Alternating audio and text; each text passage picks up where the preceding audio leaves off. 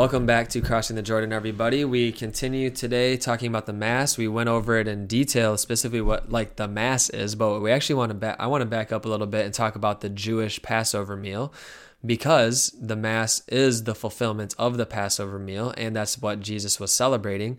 And it, what's really cool about it too is that it's right there in scripture like it's a perpetual institution. It's this communion meal that everybody is supposed to participate as a jewish person once a year around uh, on that um, on that friday in april uh, that first month of the year to remember what um, god did for the israelites that were in bondage in egypt and led, the, led them out um, through moses and into the promised land but also for them to participate in that exodus and so Jesus was celebrating this and he transforms it into uh, the Passover meal of heaven.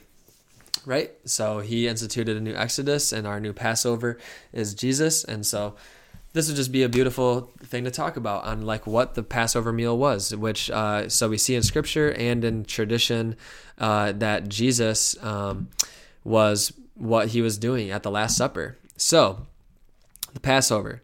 So it is a complete and typical Thanksgiving. So the Passover meal is a complete and typical Thanksgiving prayer in Judaism, and that was always in meal liturgy. So it's a Sabbath meal and a solemn Passover Seder meal, revol- which are revolved around four cups of wine. So, this would always be led by the head of the household. And we see in Luke 22 that Jesus is leading this meal liturgy with his apostles, right? Um, and then, so the first cup of wine, it marks the solemnity of the occasion. The cup of, it's called the cup of sanctification. And so everything is sung and it's all Jewish hymns and it's typically from the Psalms.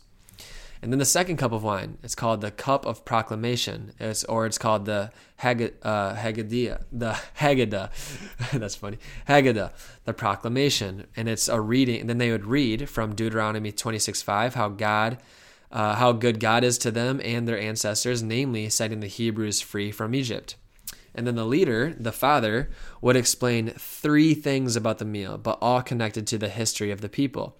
When explaining and how it connects with history, he would talk in first person how God had passed over his house and how he was ransomed. And because, guess what? He's participating by bringing the past into the present. He's not uh, representing, he is representing, right? And this is a meal, by the way, given directly from God uh, to the Jewish people, telling them how to celebrate the Passover meal. And then, um, so the Passover, which is God passed over houses of his of the ancestors in Egypt, and would, and the the like we said, the for, the head of the household would talk in first person and how God passed over his house and he was saved. And then they would use unleavened bread. And then he would explain, the head of the household would explain how their ancestors were ransomed from Egypt and how the unleavened bread was representative because they had to take bread and they couldn't leaven it because they didn't have time. They had to go in haste. They had to go right then and there. So it was unleavened bread. And Jesus was using unleavened bread, and we use unleavened bread at Mass. And then they would use bitter herbs. And this was to depict how Egyptians have embittered their lives of all their ancestors. So, how they were embittered under slavery in Egypt. And so, this is not remembering like a recollection what has been done, but it was actually making the sacrifice present. And then they would move to the third cup, which was called the cup of blessing. And we even see St. Paul talking about the cup is is not this cup which we which we bless is not the cup of blessing and uh, this was called the uh, baraka, which is drunk at the end of a meal, and uh, and so this was the Passover lamb, and they would dip morsels into the bitter herbs, and once it was completed, they would say prayers of thanksgiving for all the benefits that God has bestowed upon them, such as the law, the land, the land that the Lord promised to them, and God's covenant with them, and then they would finally drink the third cup of wine, that third cup of blessing. And then they would have the fourth cup, which signified the end of the Thanksgiving meal, and then they would sing hymn, hymn songs of gratitude to close out the solemn night. They would sing the Hallel, which would be Psalm 115 through 118.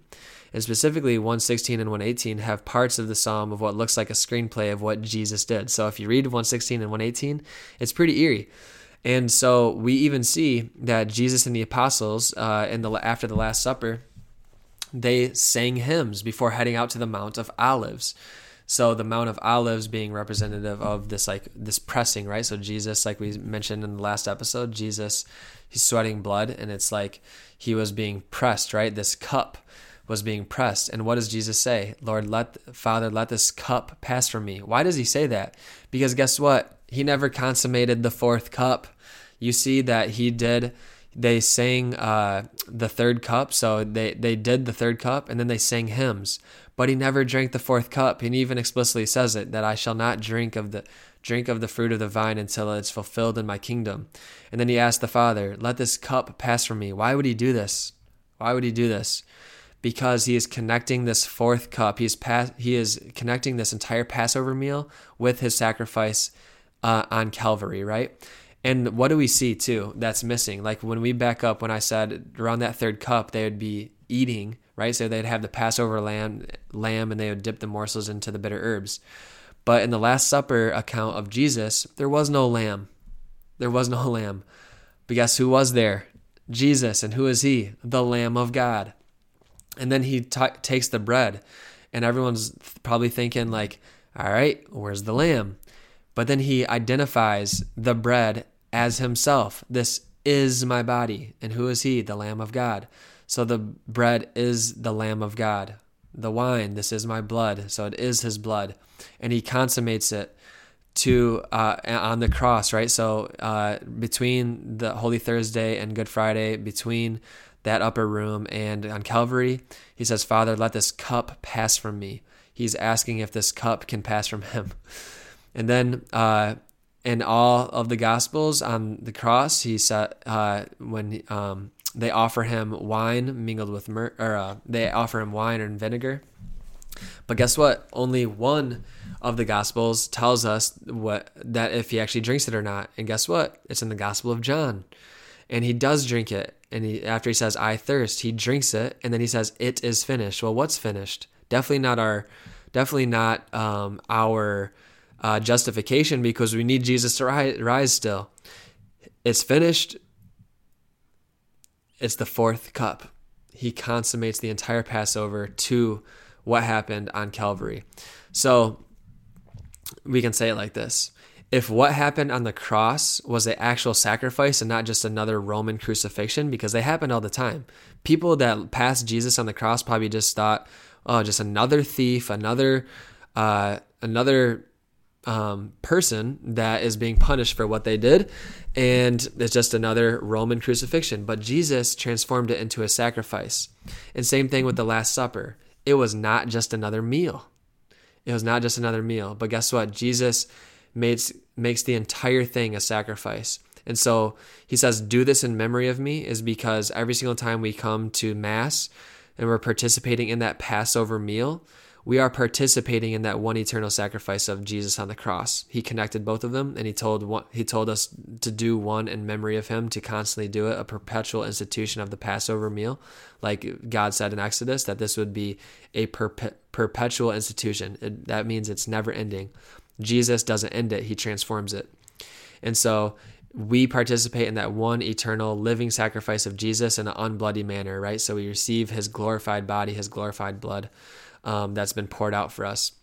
And just like I said before, and the Eucharistic miracles, it's a person, uh, like the blood and everything is from a 33 year old man who is suffering but is still alive. And what do we see in Revelation?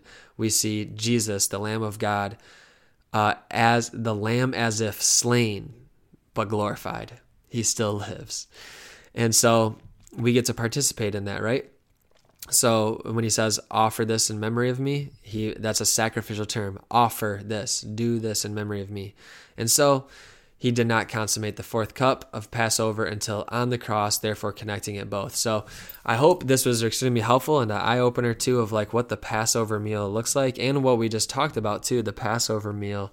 Um, they still celebrate that same uh, that same thing today. So um, yeah, praise the Lord. Thank you, Jesus, for transforming the Passover meal into an eternal Passover, the new Exodus, to lead us from here on earth into your glorified kingdom in heaven, and for us to participate in that heavenly worship and to bring heaven down to us, us so that we can bring heaven onto earth everywhere we go and transforming the Passover meal into the Passover meal of heaven that you called us to to bring us into heaven and transforming the the daily manna that the Old Testament people had. You give us our daily bread. You give us the daily bread of heaven in you, Jesus. Thank you, God. You are the Lamb of God. You are the bread of life.